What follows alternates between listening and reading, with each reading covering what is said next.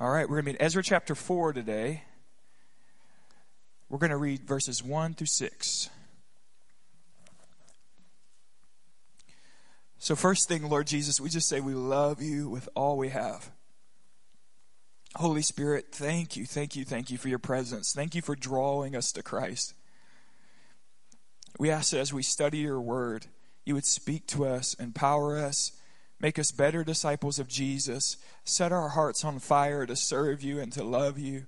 Lord, deposit in us a fresh zeal for the gospel. May you alone be glorified and exalted. The earth is the Lord's and the fullness thereof. He founded it upon the seas, established it upon the rivers. All of creation belongs to you. We ask that your kingdom would come that the heavens and the earths would worship in spirit and truth. Father, Son, and Holy Spirit. In your name we pray. Somebody say, Amen. Amen. Well, as we move to Ezra chapter 4 today, I, w- I want to start by reading to you a parable from Matthew chapter 22. I know that seems like a curveball, but it's not. It's going to make a lot of sense in Jesus' name. Thank you, brother. Let me read to you from Matthew 22 verse 1 through 14. Again, Jesus spoke to them in parables, saying, The kingdom of heaven may be compared to a king who gave a wedding feast for his son. And he sent his servants to call those who were invited to the wedding feast, but they would not come. Again, he sent other servants, saying, Tell those who are invited, see, I've prepared my dinner, my oxen and my fat calves have been slaughtered. Everything's ready. Come to the wedding feast. But they paid no attention and went off, one to his farm, another to his business, while the rest seized, his servants, treated them shamefully, and killed them. The king was angry, and he sent his troops and destroyed those murderers and burned their cities. Then he said to his servants, The wedding feast is ready, but those invited were not worthy. Go therefore to the main roads and invite to the wedding feast as many as you find. And those servants went out into the roads and gathered all whom they found, both bad and good. So the wedding hall was filled with guests. But when the king came in to look at the guests, he saw there a man who had no wedding garment. And he said to him, Friend, how did you get in here without a wedding garment? And he was speechless. Then the king said to the attendants, Bind him hand and foot and cast him to the outer darkness, in that place where there will be weeping and gnashing of teeth. For many are called, but few are chosen. So the king prepares a wedding feast for his son. Now, obviously, in the parable, the, the king here is the father preparing a wedding feast for Jesus. So he sends servants out to invite all those who are invited. Now, when a king invites you to the wedding of his son, that's a privilege and an honor. And imagine the Queen of England inviting you to a wedding. Like you're going to show up, right? It's, it's an honor to be invited to the wedding feast of a, of a dignitary. And so, um, the, the parable is shocking and appalling that those who are invited to celebrate the king didn't show up, wouldn't come to the feast. The scripture says that some even murdered um, violently attacked those who were sending out the invitation. Now, that's obviously a picture of prophets and apostles and preachers going and declaring God's invitation into his kingdom, yet being murdered and despised and rejected instead. So, now in the parable, when those who are invited don't show up, the king says, Go to the highways, the byways, the good and the bad. Invite whoever will come to come and celebrate my son. The king's primary focus is that the son be celebrated. So he says, Everybody's invited. Go invite anyone who will come. Now, we're pretty good with the parable up to this point because as as Westerners, we've really bought into the idea of inclusion. We, we like the idea of the gospel being for all people, and the gospel is an invitation to all people. So at this point of the parable, all are invited. No one's excluded. All are invited. And, and many come to celebrate the Son, this great Son who the Father, the King, loves. But then the last part of the parable we get a little uncomfortable with. The last part of the parable is that the king sees a man who has come to the feast, but he is not dressed in wedding garments. Now, scholars wrestle just a bit with this. Um, there are two possible scenarios. Some scholars will say that every individual in this time period had like work clothes, day to day clothes, and they kept one pair of clothes um, for special events like this. And so those scholars would say that this man showed up, if you will, in his work clothes, which would be disrespectful, right? You don't walk into the Queen of England with dirty clothes on, you, you put your good stuff on. This is my good stuff, just so you know. Um, flannel is my, st- my good stuff. Um, other scholars say, and this, we see this in history, that there are times where a king would have actually sent clothing to all of the invited guests. And so they would actually have been provided with um, uh, very swanky clothes to come to the celebration because the, the king intended for the celebration to, to, to be all that it could be, to be the highest form of celebration. But now the king walks into the feast and there's a man standing in his work clothes with grease stains and his common clothes. And the king says to the man, How did you get in here without wedding garments on? And the scripture says that he was bound and cast into the darkness where there's weeping and gnashing of teeth. Now, what we find in this parable is really interesting, and it's a, it's a factor that as Westerners we don't wrestle with. Um, we find in this parable inclusion and exclusion. We find in this parable Jesus saying, all are invited. The gospel goes to all people. All are invited to celebrate in the, in the wedding banquet of the Son. But some people intend to come on their own terms. You see, they, they're unwilling to take off their garments and put on the garments provided. Some people intend to show up to the celebration, but they will come with their own agenda and their own plans and in doing so, they dishonor the king. And so, the Christian faith has always been a faith of we will go to the nations. We believe that the nation should be called to Christ. But the gospel must be presented on the terms in which the Lord Jesus Christ has presented. You, you don't get to wear your own garments, your own righteousness you don't get to come with pride. You don't get to stand before the Father and say, I came to the feast on the basis of my own works. You must strip yourself of your pride. You must strip yourself of your ego. Strip yourself of your own attempts at good works and say, I will wear the garment of Christ. I will be clothed in Jesus' righteousness. The only way I come is by Jesus. So there is very much an exclusion in Christianity. Now, as we turn to Ezra chapter 4, we're going to find this really interesting scenario where, um, where Zerubbabel and Yeshua, who are trying to build again Solomon's temple, what a monumental task. Remember, Solomon was the richest king in history.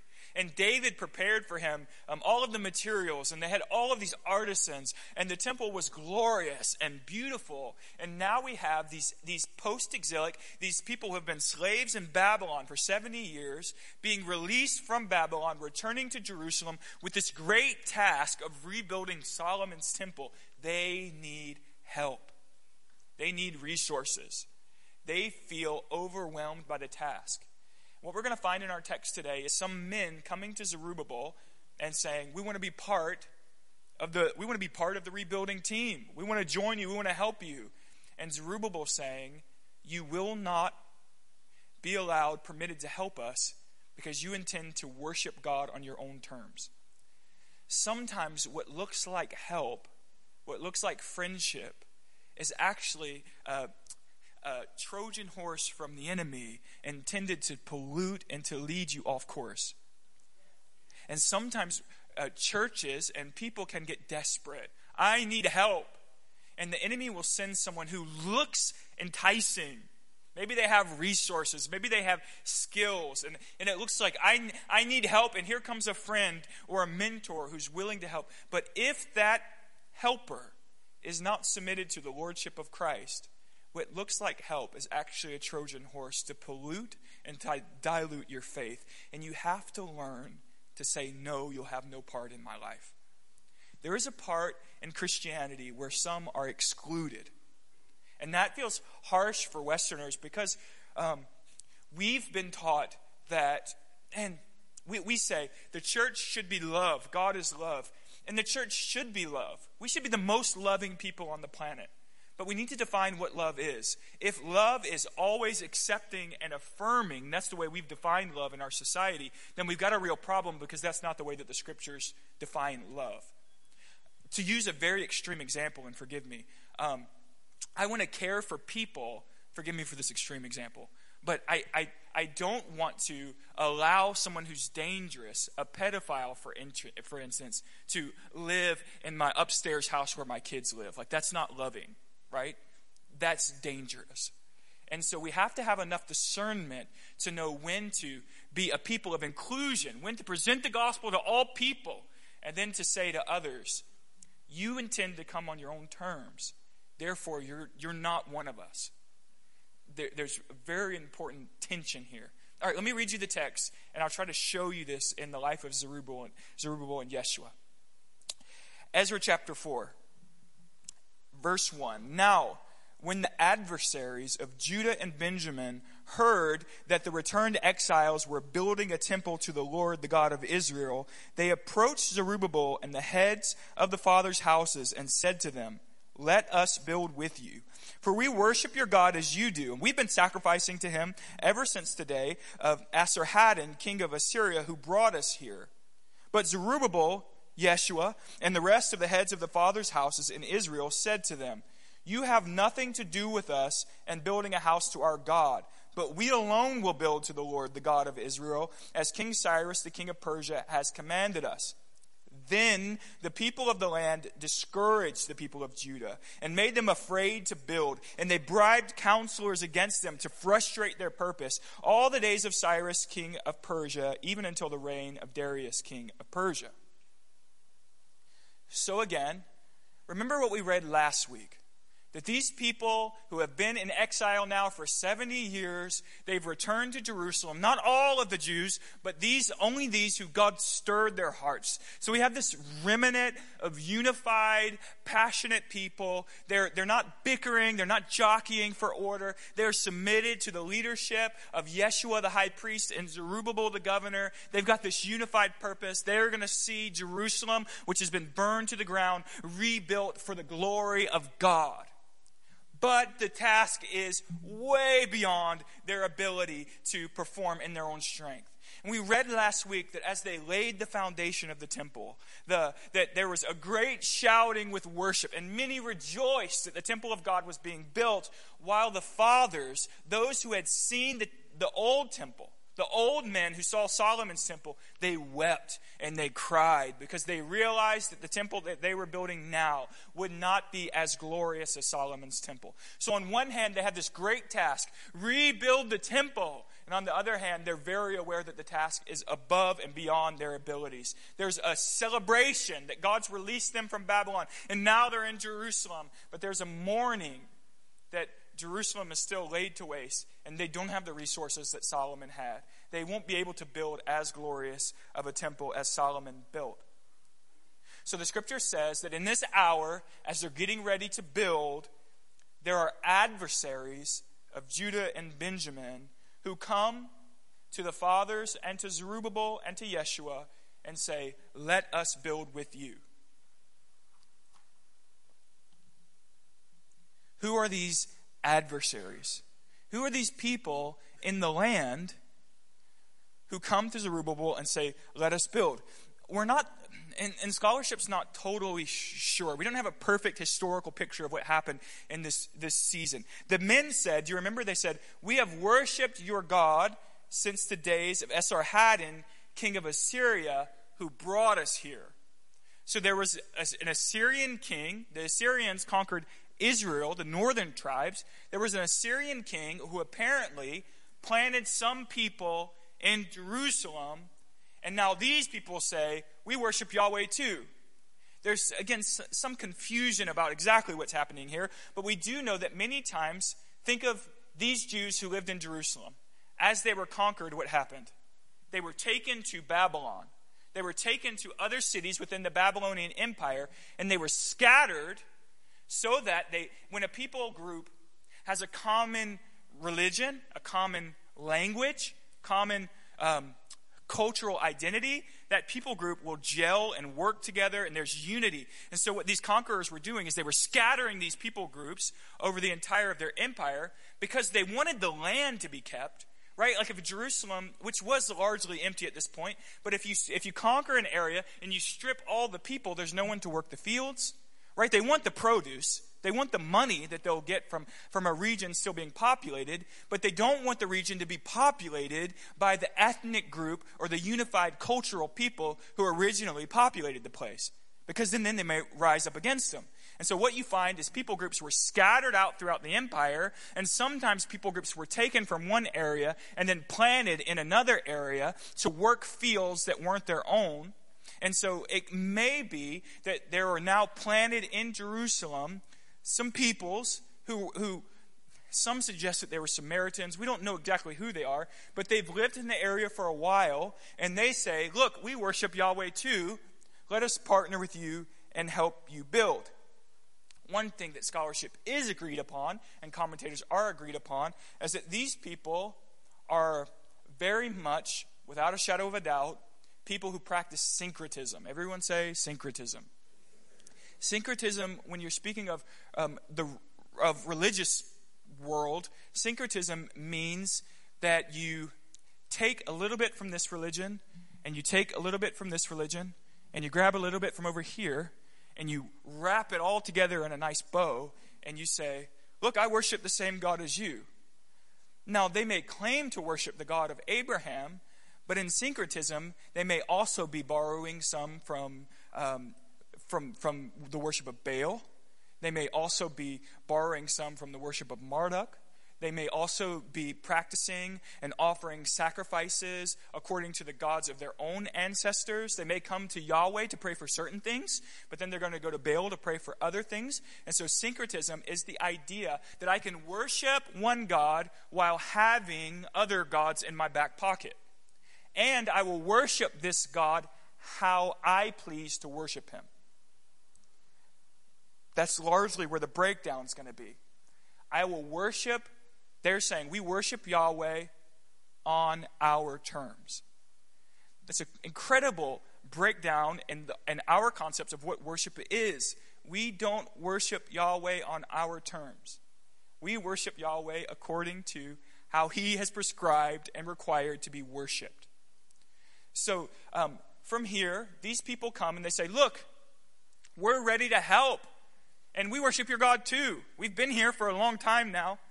And um, I want you to think, if you can, try to wear Zerubbabel and Yeshua's shoes here for a minute. They are desperate. They need help. They need resources. Again, we just moved from Ezra chapter 3, where their elders, their fathers, are, you, are weeping and crying loudly because their work isn't as beautiful and glorious as their fathers remembered. How easy would it be to be so crushed by hearing the fathers cry that they would say, Whoever wants to help us, let's do it. There is a temptation, there is always a temptation for the sake of momentum to say, We will receive anyone who wants to help. There is a temptation to be successful, and sometimes we desire success more than we desire holiness. And when we put success above holiness, we'll find ourselves partnering with people who are actually Trojan horses of the enemy.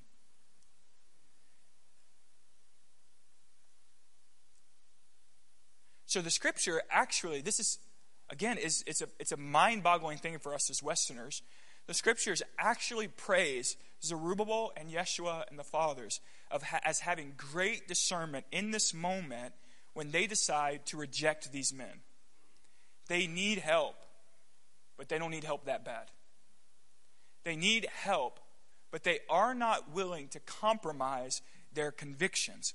One, one, hear me, I know this is such like a countercultural word right now. One, a church, a body of people must have unified convictions. We must have standards of what it means to be a Christian and what it means to be a, a member of our family. there must be some standards that we are unwilling to compromise on. The Word of God is true, period. We are not willing to compromise that truth. If we do not have unified convictions, we will open our doors to some who have their own agendas and actually intend to pollute. Now, let's let's talk here just for a minute. We said in our introduction, and historians say this. I think I've taught you this before. Golly, I don't remember which historian said this. I read this when I was so so um, when I was young. I know I'm very old now, but when I was younger, ten years ago or so, um, historians, some historians, secular historians, believe that one of the things about Christianity that caused it to spread so quickly, because it spread wildly, um, they believe was Christianity's tension between inclusion and exclusion. So Christianity as a religion was strange to the world because Christianity said Jew, Gentile, poor, white, black, Asian, European, Latin American, we don't care.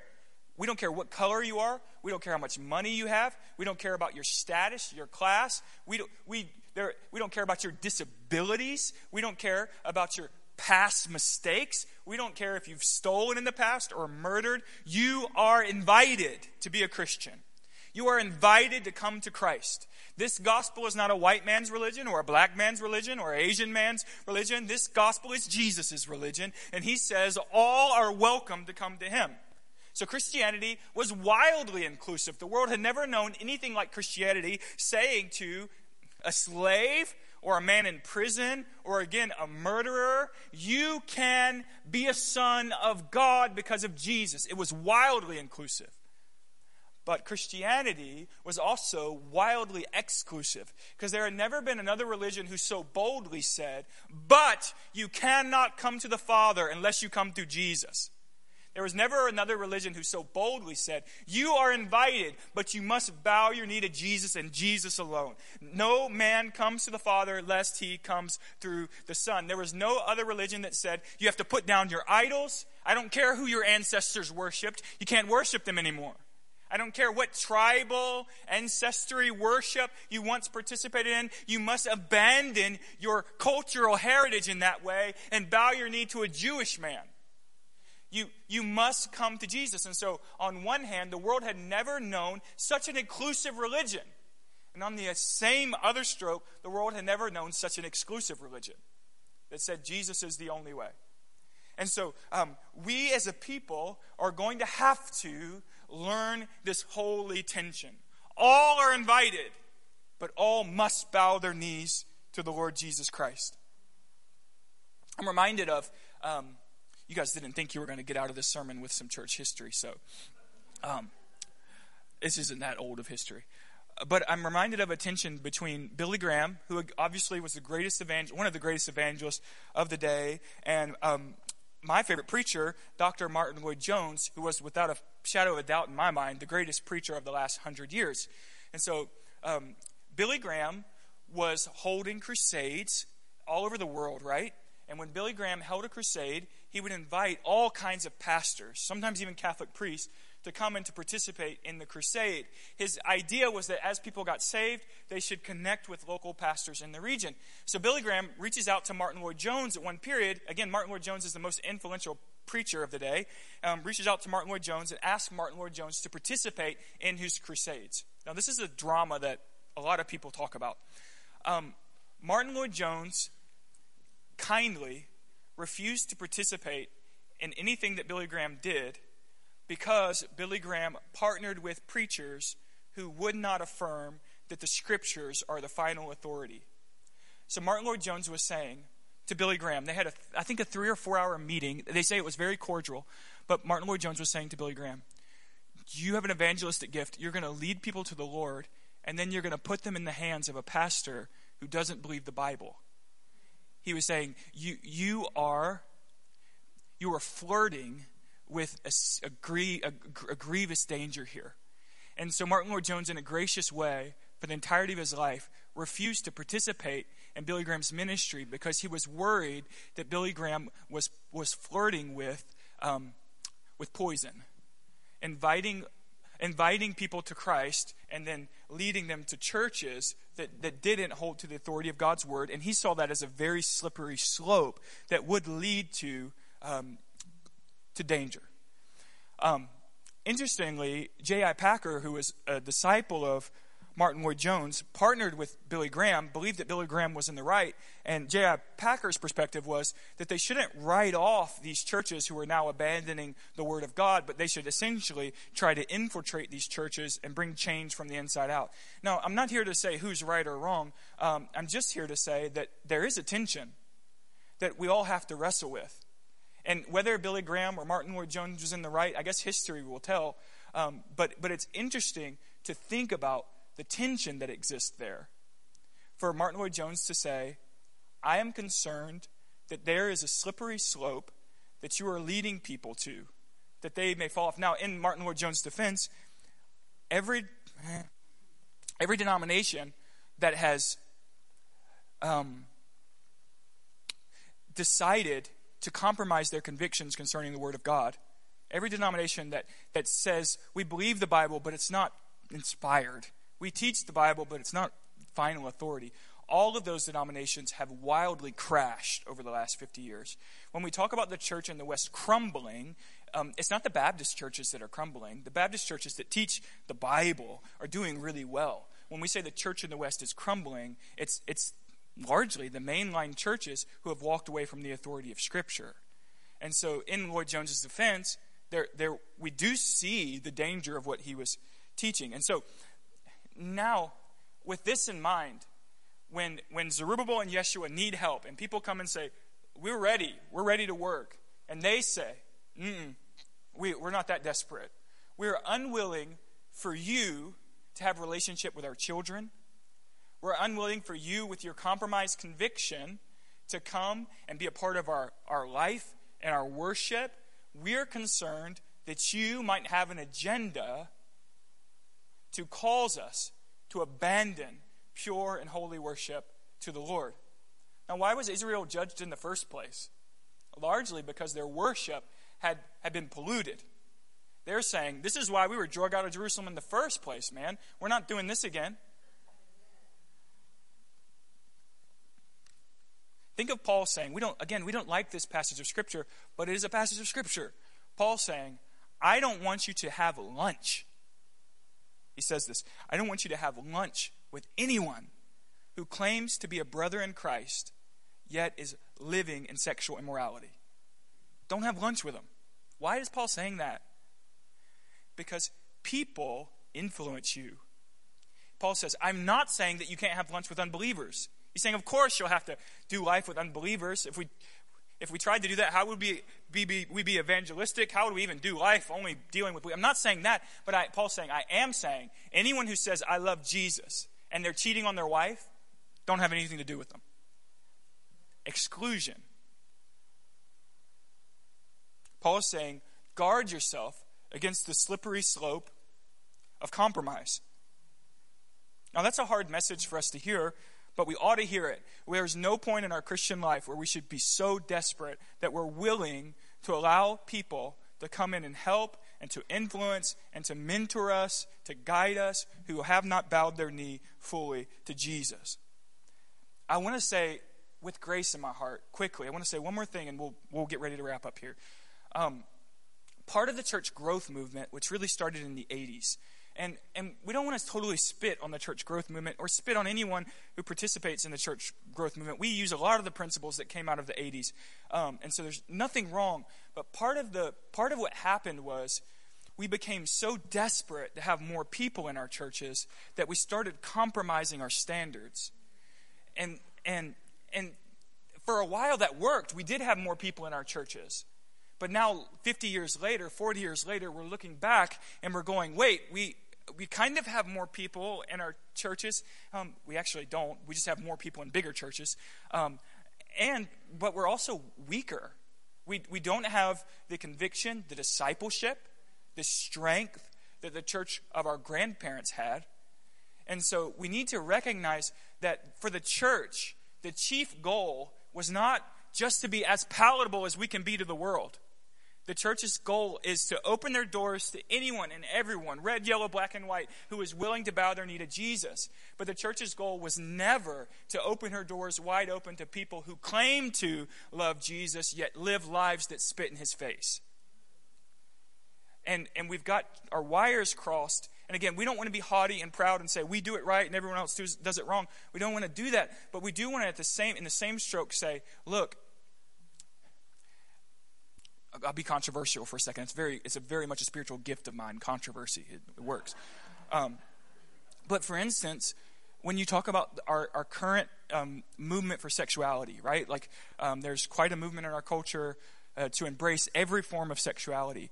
There are churches, um, we would call them liberal churches, who call themselves affirming or inclusive, and that means that um, homosexual couples, they can be married, and they, they would, their marriages would be honored in the church in the same way that heterosexual couples, they call that affirming or inclusive. And I'm saying that I don't want to be rude. I don't want to be disrespectful to anybody. Um, but I say the same thing to a homosexual couple as I would say to a drunkard. You are welcome here. We love you. We, would, we want you to serve Jesus, but I'm not going to affirm sin. And so, if you have an alcohol problem in the room, I want you to hear me say, I love you. I want you to serve Jesus. I'm not going to pat you on the back and tell you to keep drinking. It's just not going to happen. And I have to be faithful to the Word of God. And that we don't do that with arrogance. We don't get joy out of any of that. But we are saying we don't want to compromise what the Scripture requires of us as it pertains to pure worship. There are many ways in which that fleshes out. The sexuality is just the easiest because our culture has a real problem of wanting to talk about sex 24 7. So, what Zerubbabel and Yeshua say is no. We, we're taught that churches are never allowed to say no because we're supposed to be loving. And love, defined by American Western Christianity, is hug everybody. I'm okay with hugging, but that does not mean affirm everybody. Um, not affirming Putin today, right? Not, not doing that. Um, nothing loving about that. And so we, we want to be a people who hold to the inclusion. All are welcome but all must bow their knee to Jesus. Now, what we see at the end of our passage is that after Zerubbabel and Yeshua, who are, watch the tension here. Listen to me, guys. I'm, I promise you I'm going to wrap up. Listen to me. Watch the tension of Zerubbabel and Yeshua, who are partnered, they are yoked together, they are serving God together, they are brothers. It's a beautiful strength that they have as they serve the Lord together. And then watch the, the antithesis of the enemy trying to send help in. Right? You, you've got to recognize who's my Zerubbabel and who's a plant from the enemy to try to drag me down into compromise. We want to be people who minister to the lost. The lost are always welcome at our table. We're always reaching out to people, but we need to make sure that we are bringing people up and not being drugged down by others. And so, what, what shakes out in the text really quickly is that these people's agenda is exposed. Because as soon as Zerubbabel and Yeshua say, No, you can't have any part in us, immediately they start to try to thwart their plans. They hire people to get involved in the work and to try to mess stuff up. They're doing transactions at this point. Think they're, they're buying lumber from, uh, from places, they're, they're, they're, they're hiring artisans from over here. And now these, these enemies, these people who said, We want to help you, we're, we see that they're Trojan horses now because they're actually just trying to mess the plans up. And for years now, Zerubbabel and Yeshua are going to have to try to work and continue to build the house of the Lord while these people who once said we're your friend show their true colors and do everything they can to destroy their efforts. They're going to have to persevere through the efforts of the enemy. Now, the great wisdom, the great beauty of Zerubbabel and Yeshua in this season is that they use discernment. They use discernment. I was having a conversation with someone this week. I don't even remember who I was talking to, but we were talking about the idea of being very careful who you allow to influence your children. Who you need to choose your close friends carefully. Always have people that you're reaching out to to share the gospel, but choose your close friends carefully because your children are watching or listening. Your grandchildren are watching and listening. And we don't want to allow the enemy to plant people in our lives who, on one hand, say we're your friend, but underneath it are actually working to destroy or to pollute or dilute the worship that God requires from us. Are you guys okay with that? I know that's a, That's not a common word we hear, but, but it's a biblical theme that, that we need to. We've got to have convictions. We've got to be concerned with honoring Jesus more than we're concerned with everyone feeling like they're affirmed. Right? Um, I, we don't set the rules. Like, um, it's not us saying, uh, you have to do, do this or this is what Christianity is. All we're doing is saying, Jesus, we want to worship you in the way in which you've required to be worshiped. Your Lord, your Master. Not my opinions, not my intellect, not your ideology, not this common, uh, the modern cultural emphases. What did Jesus say? What does the scriptures teach? That must be our emphasis. Worship team, come for me. We'll get ready to close.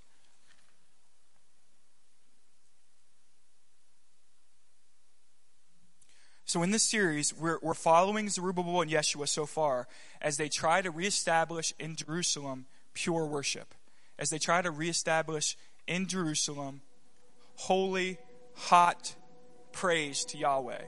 And what we found today in our series is that in order to maintain spirit and truth worship, in order to maintain a people who are totally dedicated to God, sometimes you've got to stiff arm folks who, who look like they're coming to help, but refuse to really bow their knee to Jesus.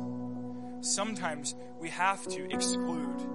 Sometimes we have to say, You are welcome. You must bow your knee to Jesus. You must really worship Him. You must love Him with all your heart. If you stand to your feet, as we talked and prayed this morning, um, Micah had a dream, and some others had some words this week that they felt like the Lord was speaking. Um, we we felt like there was a word from the Lord through several folks um, that in this season there is spiritual warfare, and and some of us may be experiencing heightened temptation. You may be experiencing maybe you're experiencing pressure at work, right? To to compromise your views. Maybe you've recently decided, hey, for us, for my family, we are going to, um, we're not going to, we're, we are not going to sit around on Friday night and get drunk. We're going to try to honor the Lord. We're not going to participate in uh, getting drunk. And maybe your family's pressuring you and mocking you. Um, we feel like there are some in the house who are experiencing a wave of temptation. There were a couple things that we wanted to say. One, the scriptures say in 1 Corinthians chapter 10 that God always provides a way of escape.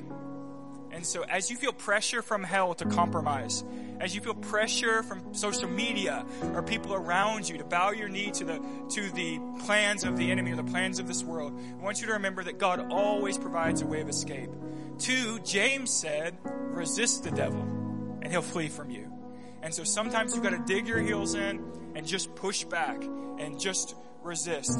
We, we want you to hear us say that, the temptation it can be hard and that we all struggle. There's no shame for being in a season where you're struggling. We want you to hear us say that there is a way out, that God is your strength. You, you can't just push with your own flesh. I want you to hear us say that we as a family are going to resist the devil together, and I promise you, we're going to watch him flee. We're going to watch him flee from this region. And so, as we get ready to close, if that's you, if you're, if you would say, "Man, I'm just, I'm just struggling," maybe you're not living in open sin, but maybe you're having dreams that uh, dreams of of of temptation that are leading you down paths you don't want to go. Maybe the internet is is is leading you down paths you, you don't want to go. Maybe there's pressure at work. If that's you, any spiritual warfare, I want to ask you to come to the altar today, and we want to we want to press in. The Scripture says we don't wrestle against flesh and blood, but demonic powers. And so this morning, if you're struggling, we want to pray and ask the Lord to bring you victory, that you would have breakthrough in those areas. And again, if you're struggling at all, um, no shame. We believe the altar is a place of, of safety, not a place of shame. This is just a, just just imagery of us coming to the to to sacrifice and to say, God, my life is yours. Use me. Pour your spirit out on me. If that's you, I want you to come to the altar today. Two, if you never really given your life to Jesus, I want you to hear us say today, your, your past sin doesn't matter. We don't care how bad you stole, robbed, lied, cheated. We we don't care about your past. Drug abuse or sexual sin, none of that keeps you out of the gospel, keeps you out of the kingdom. The only thing that will keep you out of the kingdom is being unwilling to bow your knee to Jesus. And so there's no better day than today to bow your knee to Jesus. If you come to the altar today and you'll you'll pray and say, God, you have my life, and I'll worship Jesus for the entirety of my life, you can be born again. You can have new, fresh breath in your lungs. The scripture says that your heart of stone would be transformed by the power of the Spirit to a heart of flesh, and all of your sins will be eradicated, never to be brought up again. And in heaven, you'll have uh, live in God's presence forever. If that's you, if you need to give your life to Jesus, today's the day, man. Don't wait another hour. Third, if you're struggling with sickness at all, I just feel quickly that there, there's someone here who's having frequent migraines. You just, like your head is just pounding this week. If that's you, I want to ask you to come to the altar. We want to pray for you. Any other sickness, we want to ask you to come. We believe God's here to heal. So the altars are open. I want you to come. If any of those things hit you, I want you to respond. This is a place of safety and health. Let's, let's press in for a couple more minutes and ask the Lord to bring deliverance.